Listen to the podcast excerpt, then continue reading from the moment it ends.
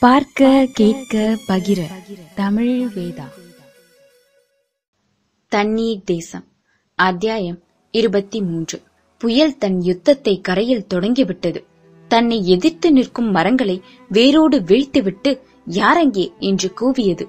வானத்தில் நடக்கும் கத்திச் சண்டை கண்டு பூமி தன் வீடுகளை பூட்டிக் கொண்டதால் ஒவ்வொரு வீடாக சென்று கதவு தட்டியது புயல். மழை அடர்ந்த மழை.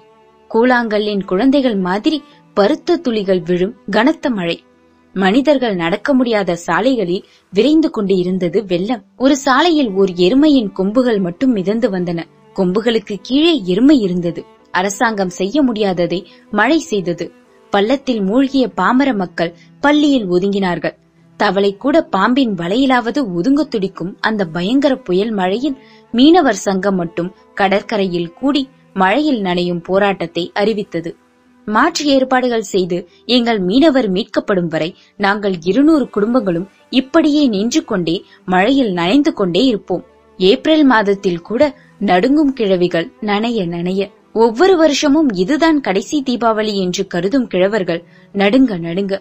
இப்போதுதான் தொப்புள் கொடி அறுக்கப்பட்ட கைக்குழந்தைகள் அழத் தெரியாமல் அழ அழ வைராக்கியமுள்ள பெண்களின் கூந்தல் வழியே மலைத்தாரைகள் வழிய வழிய சட்டை அணியாத தேகத்தோடு இளைஞர்கள் மழைக்கு மார்பு திறந்திருக்க முன்னூறு பேருக்கு மேல் அந்த கடற்கரையில் உயிருள்ள சிலைகளாய் சொட்ட சொட்ட நனைந்து கொண்டிருந்தார்கள். ஒரே ஒரு கிழவன் மட்டும் ஒரு முக்கோண கோணி எடுத்து தனக்கு முக்காடு போட்டுக்கொள்ள சீ உனக்கு வெட்கமா இல்லை? என்று காரி துப்பி அவன் துணைக்கிழவி வந்து அதை தூக்கி எறிந்தாள்.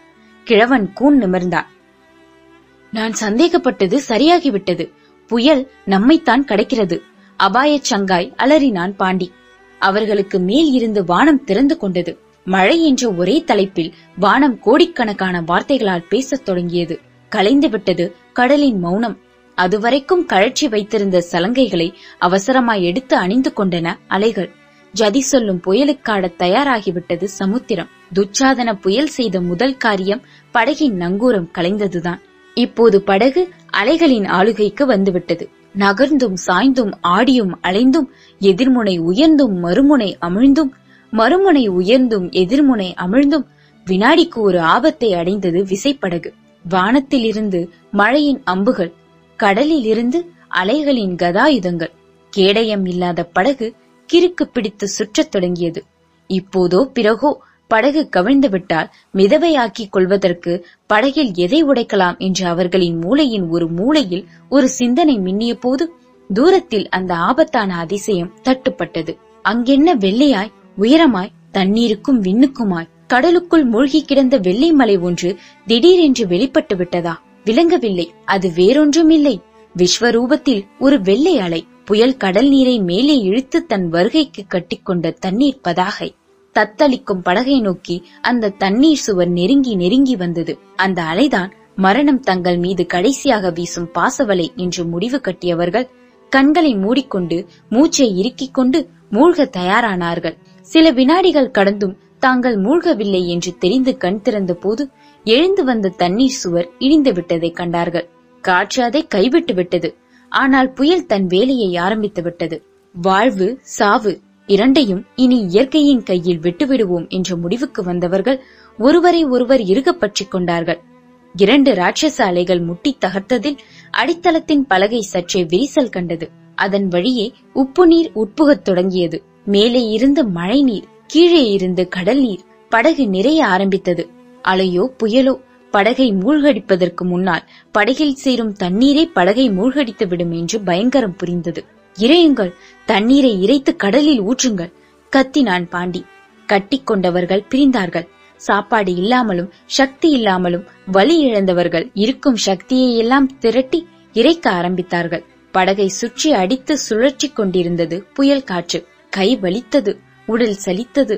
அவர்கள் இறைக்க இறைக்க மூச்சு இறைத்தார்கள். அப்படியே இறைத்துக் கொண்டு இருந்தாலும் சக்தி இழந்து இறந்து போவார்கள்.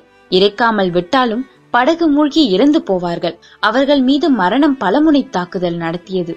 தன்னை சுற்றி நிகழும் பயங்கரங்களில் எதுவும் மூளைக்கு எட்டாமல் முக்கால் மயக்கத்தில் கிடந்த தமிழ் ரோஜா கலைவண்ணனின் கைகளை அனிச்சை செயலாய் தேடித் தொட்டு எனக்கு ஒரு முத்தம் தருவீர்களா?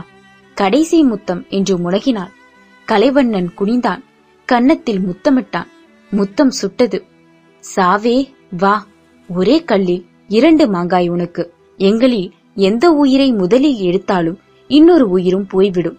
வா சாவே வா. அவளை ஒரு கையால் கட்டிக்கொண்டவன் மறு கையால் படகில் சேரும் நீரை இறைக்க ஆரம்பித்தான். புயல் உக்கிரமானது. கடல் மட்டத்தில் இருந்து எட்டாயிரம் அடி உயரத்தில் அறுபது மைல் விட்டத்தில் மேகங்களை திரட்டிக்கொண்டு மழையை கயிறாக்கி காற்றை மத்தாக்கி கடலை கடைந்தது புயல். இந்தியாவின் ஜனநாயக சோசியலிசத்தை போலவே இல்லாதவன் வீட்டுக்கூரையை பீத்து இருப்பவன் வீட்டு மாடி மேல் எரிந்தது புயல். பொழியும் மழை பொழிந்து கொண்டே இருந்தது. நனையும் மனிதர்கள் நனைந்து கொண்டே இருந்தார்கள். அவர்கள் மீது கேமரா மின்னல்கள் மின்னிக் கொண்டே இருந்தன. எப்படியும் மீட்டாக வேண்டும். என்ன செய்வது? உதவியாளன் மீது உரிமை விழுந்தார் அமைச்சர். எதற்கும் மீனம்பாக்கம் வட்டாரத்தில் கேட்டு பார்க்கிறேன் என்றார். அமைச்சரை விட ஐந்து சதம் விவரம் உள்ள உதவியாளர். தொலைபேசியையும் தன் தலையையும் உருட்டி உருட்டி ஓய்ந்து போன உதவியாளர் இதை பேசாமல் உள்துறை செயலாளரிடம் ஒப்படைத்து விடுவோம் என்று ஒதுங்கினார். புயல் இப்போது உள்துறை செயலாளர் அலுவலகத்தில் மையம் கொண்டது. ஆணைகள் பறந்தன. விமான தொடர்பு மையத்தை அவசரமாய் அணுகுங்கள். மீட்பு கூட்டமைப்பு மையத்தை வேலை வாங்குங்கள். கடலோர காவல் படையை உஷார்படுத்துங்கள். விமான போக்குவரத்து துறைக்கு அறிவிக்கை அனுப்புங்கள். எல்லா கடவுளையும் கூப்பிட்டு கடைசியில் எந்த கடவுளும் உதவிக்கு வராமல் செத்துப்போன ஒரு இந்துவை போல இந்த கதையும் ஆகிவிடக்கூடாது. முதலில் அவர்கள் இருக்கும் இடம் எதுவென்று நாம் கண்ணகப்படுத்தியாக வேண்டும். பெட்ரோல் கிடங்கில் தீ பரவும் வேகத்தில் திட்டமிட்டு செயல்பட வேண்டும். விரைக விரைக மிக விரைக. கலங்காதீர் தோழர்களை கை சலிக்காதீர். இறைப்போம் இன்னும் இறைப்போம். மரணம் நம் உயிரை இறைக்கும் வரைக்கும் உட்புகும் நீரை இறைத்துக் கொண்டே இருப்போம்.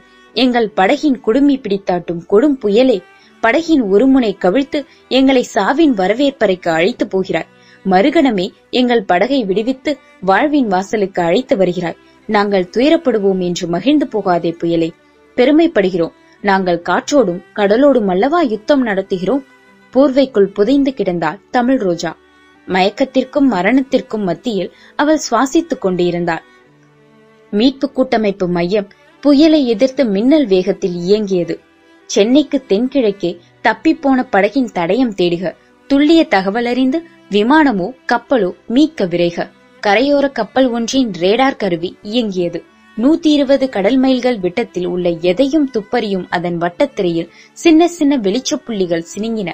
புயலின் அடிவாரத்தில் திரையில் குழப்பமே கொடிக்கட்டியது ஆனாலும் ரேடார் திரை சந்தேக அறிக்கை சமர்ப்பித்தது. வடக்கே பன்னிரண்டு டிகிரியில் நாற்பது நிமிட பயணத்தில் கிழக்கே எண்பது டிகிரியில் இருபது நிமிட பயணத்தில் தப்பிப்போன படகு இருப்பதான சந்தேக புள்ளிகள் தட்டுப்படுகின்றன. புயலின் போர்க்கணத்தால் துல்லிய முடிவுகள் துலங்கவில்லை. இது ஓர் அனுமானம். அவ்வளவுதான். அறிக்கை பார்த்த மையம் அலறியது. இதுதான். இதுவேதான். நமக்கு கிடைத்த தகவலும் இந்த அறிக்கையும் ஒன்றோடு ஒன்று ஒத்துப்போகின்றன. தாழ பறக்கும் டார்னியர் விமானம் ஒன்று தயாராகட்டும். தரை ஆகாயம் தண்ணீர். முப்பிரிவுகளுக்கும் அவசர அறிவிப்புகள் பறக்கட்டும். அனைத்து காவல் நிலையங்கள் மாவட்ட ஆட்சித்தலைவர் அலுவலகங்கள் கடலோர காவல்படை சென்னை துறைமுக பொறுப்பு கழகம் அனைத்தும் விழிப்பு நிலையில் இருக்கட்டும். படகோ உடலோ கரையில் ஒதுங்கினால் அருகில் உள்ள காவல் நிலையத்துக்கு தகவல் தருமாறு கடலூர் முதல் காக்கிநாடா வரையில் உள்ள அனைத்து மக்களும் அறிவுறுத்தப்படட்டும். மீட்பு கூட்டமைப்பு மையம் அடுத்த கட்ட பணிக்கு அவசரமானது. எங்கே? தாழப்பறக்கும் டார்னியர் விமானம் எங்கே விமானிகள் தயங்கினர். இரண்டு காரணங்களால் இப்போது முடியாது. ஒன்று ரேடரின் தகவல்கள் உறுதி செய்யப்படாதவை.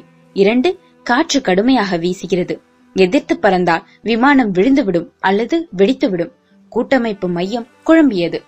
அத்தியாயம் இருபத்தி மூன்று முடிவுற்றது.